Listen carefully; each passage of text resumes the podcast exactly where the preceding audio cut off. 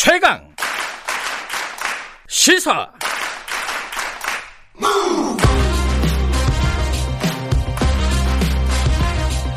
지금 여러분께서는 김경래 기자의 최강 시사를 듣고 계십니다. 네, 삼성 경영권 불법 승계 의혹. 이게 지금 수사를 한 지가 1년 9개월인데 드디어 기소를 하게 됐습니다. 전현직 삼성 핵심 관계자 이재용 부회장을 포함해서요. 11명을 기소를 해서 재판에 넘겼습니다. 검찰이. 이 기소 내용이 좀 방대하고 그래가지고 좀 해설도 필요하고 어떻게 평가하시는지 이 부분에 대해서 처음부터 어 계속 지적해 오고 사실상 이 수사를 추동해 왔던 분이시죠. 어 더불어민주당 삼성 지킴이 자칭 네, 예, 예, 예. 박용진 의원 스튜디오에 모셨습니다. 안녕하세요. 예, 안녕하세요. 박용진입니다. 예, 삼성 지킴이로 활동을 계속하고 계십니다. 예, 하도 저기 제가 이 따박따박 삼성 총수일가 문제에 대해서 지적하고 하니까 네. 삼성 망하라는 거냐 이렇게들 얘기하시는데 저는 삼성 저격한 적은 없고요. 그 저, 이재용 오히려 부회장. 이재용 이건희 부자의 이제 불법행위라든지 탈세라든지 이런 것들을 따박따박 해왔고 그래서 제 자랑 같지만 이건희 회장 관련해서요. 네. 어제 총괄 해보니까 지난 3년 동안 네. 어 그 차명 계좌로 숨겨놨던 돈들에 대해서 최소 1,030억. 아. 이건희 회장에게만. 예. 예, 그걸 징수해서 국고로 환수를 아. 했어요. 재정에 보탬이 되셨군요. 예, 잘했죠. 요즘같이 어려운 때. 그런데, 근데 그걸 실 뿐이고, 예. 이런 불법 행위들을 바로 잡는 것이, 어, 기업을 위한 길이다라는 음. 것이 제 분명한 생각이라서요. 어제 이제 검찰이 어, 기소를 발표하면서 어, 보도 자료를 냈어요. 네. 20쪽이 넘고 예. 뭐 공소장은 실제로 100페이지가 넘는다고 130페이지 예, 어, 가까이 된다고 얘기를 하던데 어, 애초에 근데 이 사건이 사람들이 생각하기로는 삼성 바이오로직스 뭐 회계 부정 사건 음. 요 정도 사이즈라고 많이들 생각해 왔는데 지금 보니까 어 이게 좀 방대해요. 방대합니다. 핵심이 무엇인지 그 검찰의 기소 내용을 어, 조금 해설할 필요가 있을 것 같아요. 그 본인들도 그렇게 얘기를 해요. 그 음. 어제 발표한 보도자료의 17페이지에 보면은 예. 뭐라고 되어 있느냐면, 예. 어, 그 금융위의 고발로 예. 빙산의 일각인 회계부정에서 출발해서 아, 검찰 수사가 단서를 아. 차근차근 찾아가며 수면 아래 감춰진 빙산, 즉 불법 합병의 실체 및 이를 감추기 위한 음. 조직적 사법방해 행위들을 밝혀냈다 음. 이겁니다. 음. 여기서 또 제가 잘난 척을 하면 이 회계부정 사건의 이 저 중요한 단서가 네. 삼성 바이오로직스와 관련된 내부 문건이었어요. 네, 네. 이게 이제 금감원에는 가 있었는데 네. 세상에 공개를 하고 이 문제가 왜그 그 회계부정과 관련된 회계 사기 음. 사건의 핵심 증거물인지를 이제 공표했던 게 저고 또 이 문제를 계속해서 그 의정 활동을 통해서 확인을 해서 이야기를 했던 것들이 검찰 수사로 지금 하나하나 확인되고 있다는 점. 음. 그러니까 빙산의 일각도 또 빙산 그 자체에 대한 그 의혹과 조각들도 이미 국회에서는 지적이 된 바가 있었다고 하는 점이 네. 분명합니다. 근데 이제 세관에서는 이 어, 삼성물산하고 제일모직의 합병이 당연히 승계 작업의 일환이다라고들 다들 생각을 하잖아요. 그게 재밌는 일이죠. 예. 네. 근데 그걸 기소한 거란 말이에요, 이게. 예. 법적으로 검찰이 불법성을 일단 본인들은 밝혔다라고 이제 해서 재판에 넘긴 거잖아요. 그 부분이 어떤 게 불법인지 이게 좀 정확하게 좀 정리를 할 필요가 있을 것 같아요. 어, 시장에서의 그 어떤 합병이라고 하는 건 그냥 주식을 통한 주식 가격에 대한 것을 통해서 평가를 받거든요. 상장 네. 기업들은. 네. 그런데 어 그때부터 시장에서도 이상하다 이상하다 계속 그랬거든요. 음. 아니 상식적으로 봐도 어떻게 삼성물산이 제일모직의 3분의 1밖에 안 돼 가치가 네. 이런 얘기들이 있었는데도 불구하고 그 뭐 시장에서 그렇게 주식 비율이 맞춰져 버린 거를 어떻게 하겠느냐 이랬단 말이에요. 근데 이 주식 가격을 그 어떤 것은 떨어뜨리기 위해서 삼성물산 떨어뜨리고 제일모직은 어 그 가치를 높이기 위해서 온갖 네.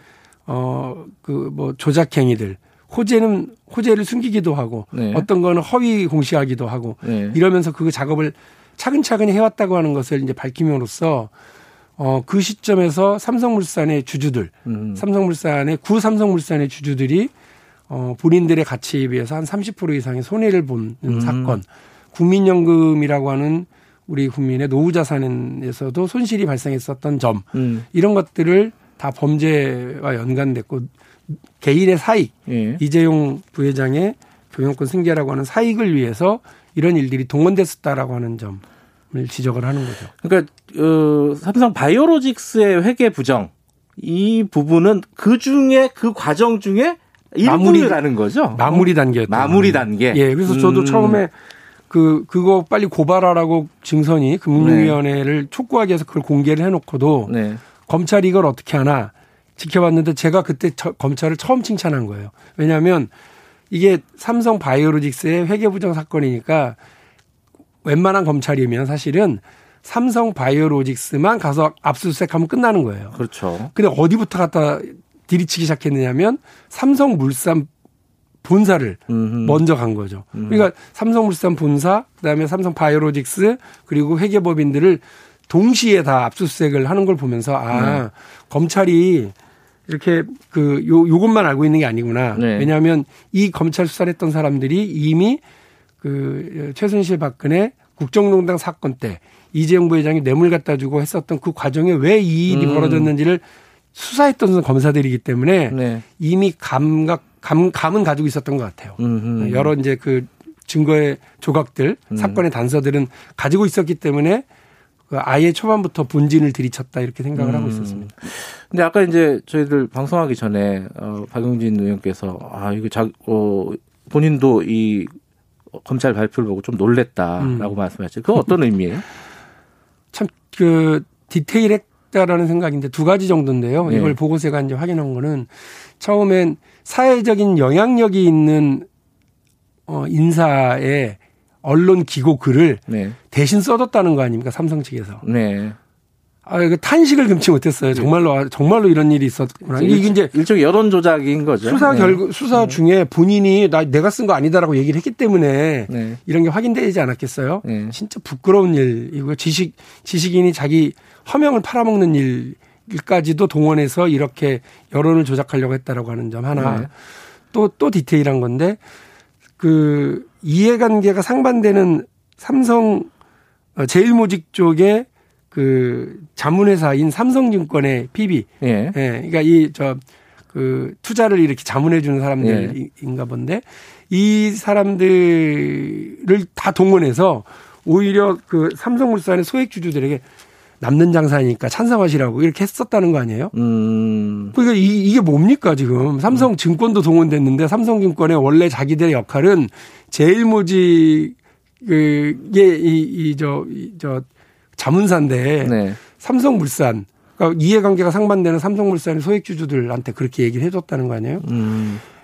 그게 어뭐 더 구체적인 뭐 더 구체적이고 심대한 범죄 행위가 많은데 저는 네. 오히려 이런 데서 슬펐어요. 음. 어, 그러니까 기업이 개인의 것이 아닌데 네. 삼성증권이라고 하는 이 건실하고 중요한 회사가 이런 식으로 자기 조직을 그리고 그 저 그 고객들의 어떤 이익을 도모해 주는 게 아니라 그 반대 상반되는 음. 일들을 이렇게 하는구나. 그리고 지식인들이 지식을 팔아먹도록 하는구나라고 음. 하는 이런 이런 면에서 오히려 더참 음, 많이 놀라고 실망스럽고 이랬습니다. 근데 이제 사실은 그런 어떤 어, 합병 작업에서 여러 가지 작업들, 그러니까 뭐 주가 조작이라든가 아까 말씀하신 그 회사 뭐 삼성증권을 동원한 거라든가 지식인을 동원, 그러니까 다, 다, 그런, 그게 인정된다 하더라도 네. 이제 중요한 쟁점은 그게 이재용하고 무슨 관계가 있느냐. 이재용 부회장이 보고를 받거나 지시를 한 게 없다 그러는 거잖아요. 지금 삼성 쪽 입장은. 네. 근데 그 부분도 검찰이 밝혀낸 건가요, 그러면?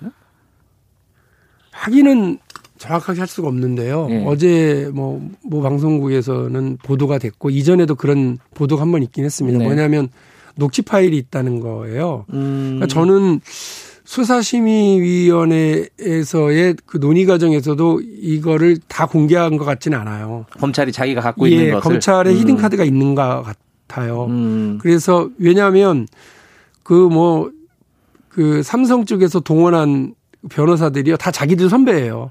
음흠. 검찰에서 난다긴다 했던 그 그렇죠. 그 수사검사들이 예, 전관들이죠. 예. 다 거기 가가지고 있더라고요. 그래서 음. 거기서도 저 실망 많이 했어요. 뭐 유명한 어디에 칼잡이다 이랬는데 가서 보니까 그냥 정육점 칼잡이 수준으로만 하고 있는 거더라고요. 그 칼을 가지고. 네. 그러나 뭐 변호사 역할이니까 네. 그 역할을 하는 거 가지고 뭐라고는 안 하겠습니다만 검찰도 그 변호인의 능력 어 이런 이런 것들 보고서 본인들이 재판에서 공개해야 될 것은 마지막 하나는 남겨놓고 있었 있을 것 같다고 생각이 들고요. 음. 보도에 따르면 이재용 부회장이 구체적으로 이로 전체한 범죄 혐의를 네. 공모하고 예. 지시하고 했었다는 것이 드러난다고 하니까 네. 그건 재판 과정을 좀 지켜봐야 음. 될것 같습니다. 그 박용진 의원께서 보시기에는 검찰이 히든 카드를 하나 갖고 있을 것 같다. 네. 어, 재판 과정이나 이럴 때 예. 공개가 될. 어, 요번에, 근데 이제 지금 아까 말씀하셨듯이, 어, 검찰이 처음부터 좀 감을 갖고 있었다. 국정농단 수사 같은 것들을 진행하면서 네. 불법 승계 작업에 이런 합병들이 동원됐다라는 어떤 감을 갖고 있었다고 말씀하셨는데, 그게 변호인들 논리랑 비슷해요. 뭐냐면은, 처음부터 검찰은 목적을 가지고 수사를 맞춰 나간 거다. 이렇게 주장을 하고 있거든요. 무리한 수사를 한 거다. 그래서 이 부분에 대해서는 어떻게 생각하십니까? 어, 근데 이게 아까 제가 잠깐 말씀드렸는데요. 예. 그러면 검찰이 2018년 12월부터 네. 수사를 본격화하기 전에는 그럼 이런 사실에 대한 문제 제기가 없었느냐? 아니에요. 그렇죠. 참여연대를 음. 비롯한 시민단체에서도 이미 고발이 2016년부터 있었, 있었고요. 네. 국회에서도 저만 하더라도 그 회계법인들의 삼성 바이오로직스 가치 뻥튀기와 음. 관련된 문제 제기. 네. 이를 금융위원회에 물어봤고요. 네. 주가 조작과 관련한 혐의에 대해서도 왜 그 시장 자본시장 감시단에서 아 그 조사 안 하냐 네. 여러 차례 여러 의원님들이 물어봤고요. 네. 근데 여기에 대해서 그 당시 검찰도 아무런 저 반응을 안 보이고요. 네. 금융위원회는 제가 직접 확인했었습니다만 아 그게 아무 문제 없다고 삼성 측으로 오히려 디펜스하고는 방어했었다고요. 네. 그러니까 그리고 이미 그 뭐 나스닥 상장을 둘러싼 논란이라든지 삼성 바이오로직스 어, 또 코스닥 상장과 관련된 특혜 상장 논란 음. 이런 거 다 국회에서도 제기됐었던 것들이거든요. 그러니까 조각조각 이미 시장에서도 퀘스천 마크, 국회에서도 음. 여러 의혹 있었는데 네. 이런 것들을 그때 그때 이걸 확인해야 될 금융당국. 네. 그건 자기 역할 안 하고요. 검찰은 고발이 들어왔는데 아무것도 안 하고 있다가 음. 뒤늦게 한 수사예요. 오히려 뒤늦은 수사다. 그렇습니다. 네. 예. 근데 요번에 또 특이한 점은 이제 구속영장이 기각이 됐잖아요. 근데 네. 그 구속영장에는 배임 혐의가 안 들어가 있었단 말이에요. 근데 요번에 기소할 때는 배임이 있더라고요. 들어가 있다고요. 네. 이건 어떤 의미로 봐야 될까요, 이거는? 어, 일단 배, 그 배임의 핵심은 아까 제가 말씀드렸던 네. 삼성물산의 주주들과 삼성물산에게 네. 피해를 준 거다. 이제 이런 네, 네. 어, 논리라고 제가 파악을 하고 있고요.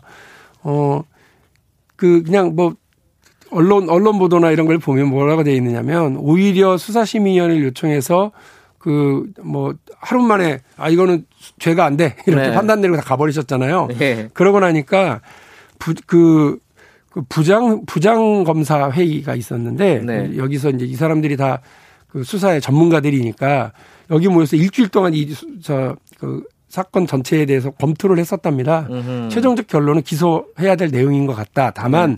수사심의위원회에서 이렇게 뭐 수사도 하지 말고 기소도 하지 말라고 했으니 관련 전문가들을 싹 다 불러서 관련해서 확인해봐라 하는데 이 전문가들은 30여 명을 확인했다는 거 아니에요? 네. 의견을? 네. 이 중에 나왔대요. 왜 업무상 배임이 빠졌느냐고. 아하. 여기서 오히려 추가가 됐다고 하니까. 리뷰하는 과정에서 나왔다. 예, 예, 예. 그렇습니다. 근데 이제 상식적으로는 어?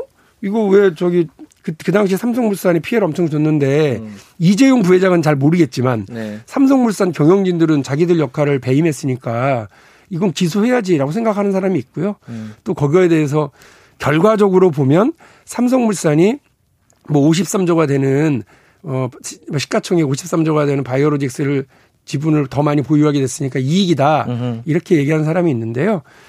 분명히 말씀드릴 건 법의 정의와 주식에서의 정의 는 음. 다릅니다. 음. 그러니까 법의 정의와 시장에서의 경위가 다른 건 그 결과가 어, 이익이 된다고 그래서 네. 그 법의 정의에 부합하는 거 아니거든요. 네.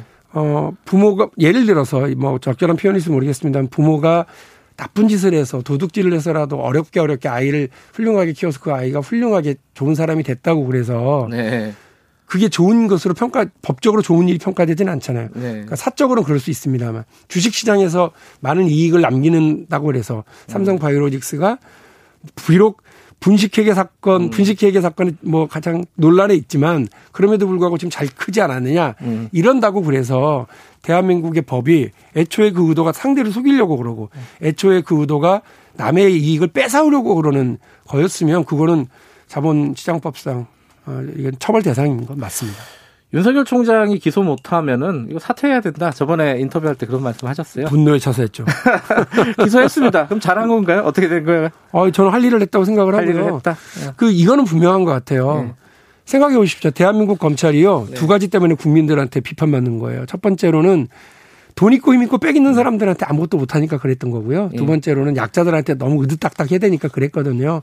근데 대한민국 검찰에서 처음으로 삼성에 대해서 제대로 된 수사하고 봐주지 않는 기소를 한 것은 맞습니다. 평가할 만하다. 그렇습니다. 네, 여기까지 듣겠습니다. 고맙습니다. 네, 감사합니다. 더불어민주당 박용진 의원이었습니다. 김경래 최강기사 1분 여기까지고요. 2부에서는요. 내년도 예산안 그리고 재난지원금과 둘러싼 논란들 최백은 교수와 함께 짚어봅니다. 잠시 후 8시에 뵙겠습니다.